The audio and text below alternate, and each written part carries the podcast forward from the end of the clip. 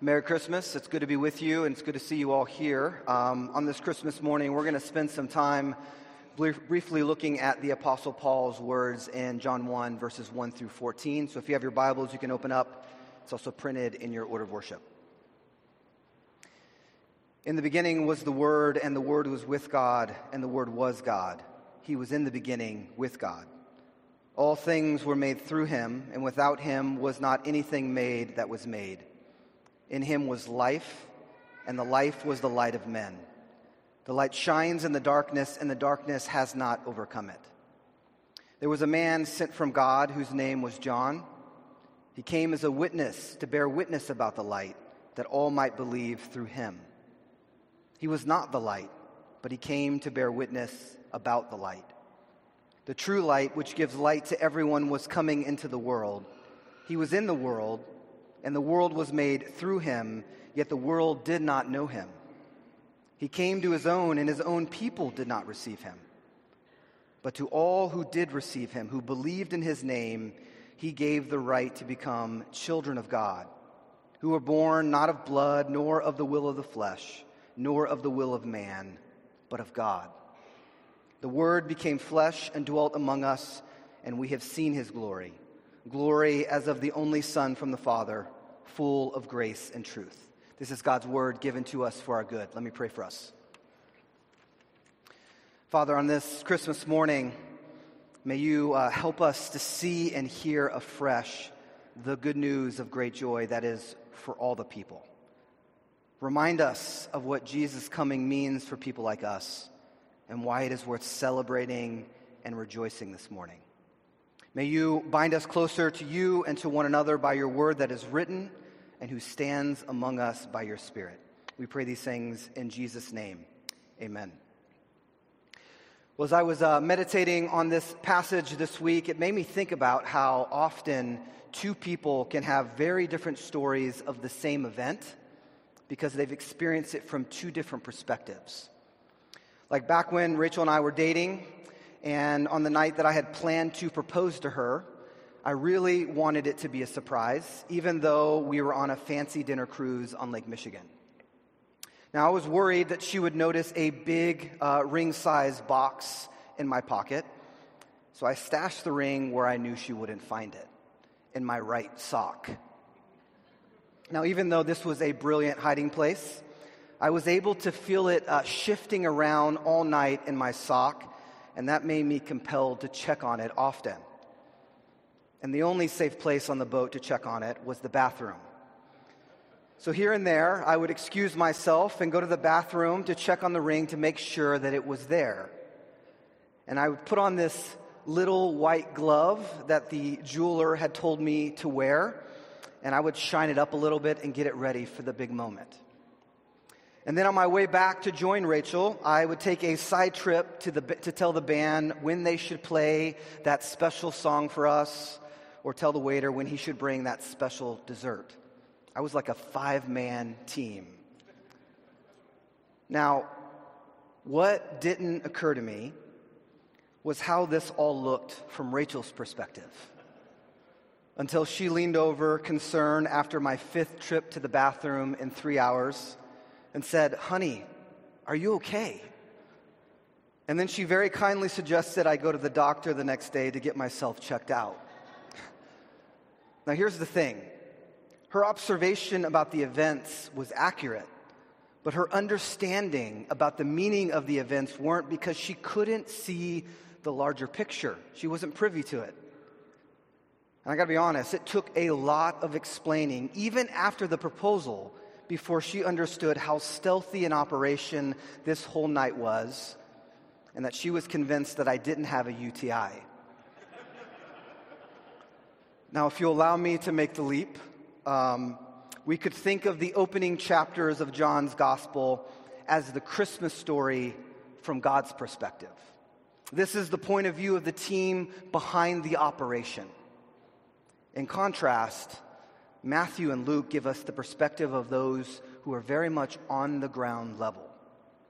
And that human perspective in Matthew and Luke really is the easiest for us to relate to. And those are the stories we love to hear about on that first Christmas. A baby born to poor parents under the light of a star, laid in a manger. The shepherds, the angels, and the wise men. And when we enter into the story through their eyes, it is both wondrous and baffling. But it is John's gospel that tells us a story from the crystal clear lens of God's grand purpose. I imagine that John 1 is the way that the angels and the archangels would have told the Christmas story. John begins with these unforgettable words In the beginning was the Word. Now, when we hear in the beginning, the pages of our mind should be flipping back to Genesis, the very first words of the Bible.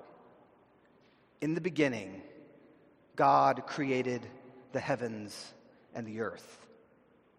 Now, John intends for us to see immediately that the Christmas story is a direct continuation of the story of creation. That what happens at Christmas harkens back to the very good beginning of the world.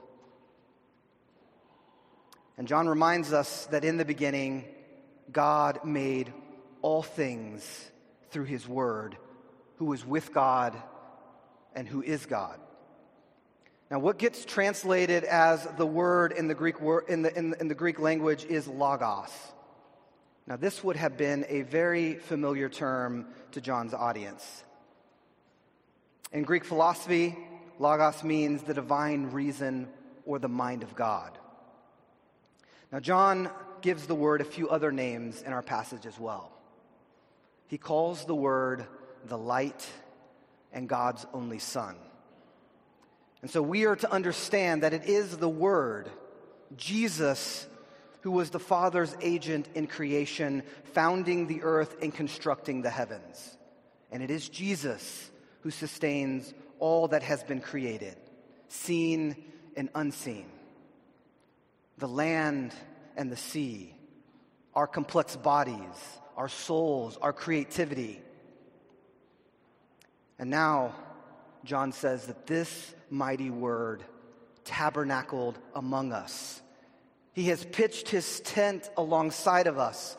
Eugene Peterson puts it like this The word has moved into our neighborhood. The incarnation of Jesus means that the mastermind and the maker of the whole dazzling universe now has a birthday and a hometown. The life that is the light of all mankind, limited himself to a body like ours. A person we can see with our eyes, hear with our ears, and touch with our hands.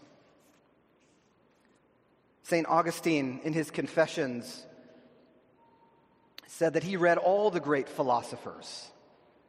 And nobody, and I mean nobody, had ever before conceived of God tying his lot to that of humanity. And, church, that is exactly what Jesus does. He is God coming in flesh, not merely as, a gar- as an outer garment that he would later cast aside, but as his true form and figure forever. That's the amazing thing. The incarnation that we celebrate this morning, today, will actually never end. Years ago, the famous anthropologist Margaret Mead was asked by a student what she considered to be the first sign of civilization. And the student expected Mead to talk about fish hooks, clay pots, or grinding stones. But Mead said the first sign that an ancient people had reached the point of becoming a true civilization was evidence of a femur that had been broken and healed.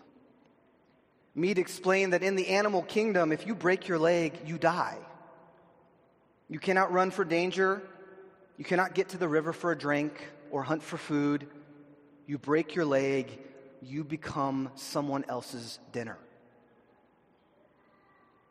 A broken and healed human femur is evidence that someone had taken the time to bind up the wound, to carry the person to safety, and provided for them as they recovered.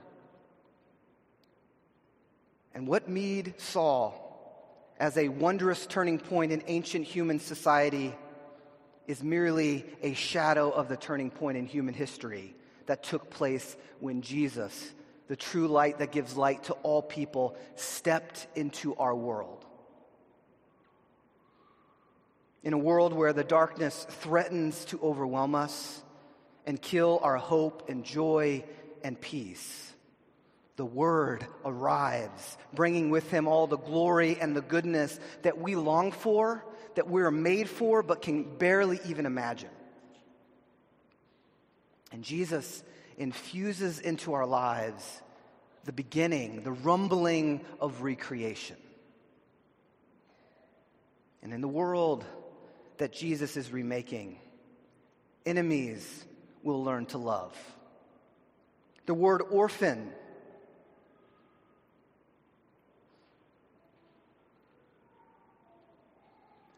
will be stricken from the languages of the earth forever. That our nervous system will forget loneliness and fear. That the lion will lay down with the lamb, and our children will be able to play safely in the den of the snake. The Word who became flesh heralds such a glorious future for us.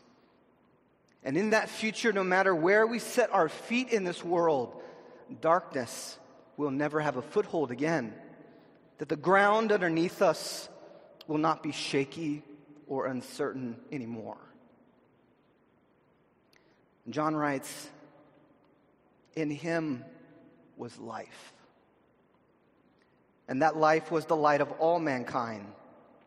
The light shines in the darkness, and the darkness has not overcome it. The fact that the Word holds the world on its axis and also wears a body like ours offers us comfort and reassurance that not only will the darkness be overcome, but that a good day is coming when light will shine into every dark corner of our world and our lives. You know, my family watches a version of A Christmas Carol every year without fail. Man, and I love, I love those lines at the end that describe the man that Scrooge becomes. He became as good a friend, as good a master, and as good a man as the good old city ever knew. And it was said of him that he knew how to keep Christmas well if any man alive possessed the knowledge. May that truly be said of us and all of us. I love those lines.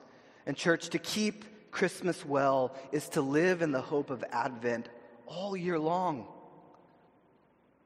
It is to keep our eyes peeled. It is to keep our eyes open for signs of our King who has already come and who promises to come again. And we see his glory in the beauty of creation we see his beauty in the nurturing of friendship, in the growing generosity in ours and others' hearts. We see his glory when we feel others come alongside us to help carry our burdens and when we learn to help carry others' burdens. We nurture his glory growing in us by our prayers for one another, our laughter together, and in shared meals. These signs fan the flame of our hope for our joyful partnership in the good ending that God has already written for us a new heavens and a new earth for the grace and truth of Emmanuel, God with us. Amen and amen. Merry Christmas, everyone.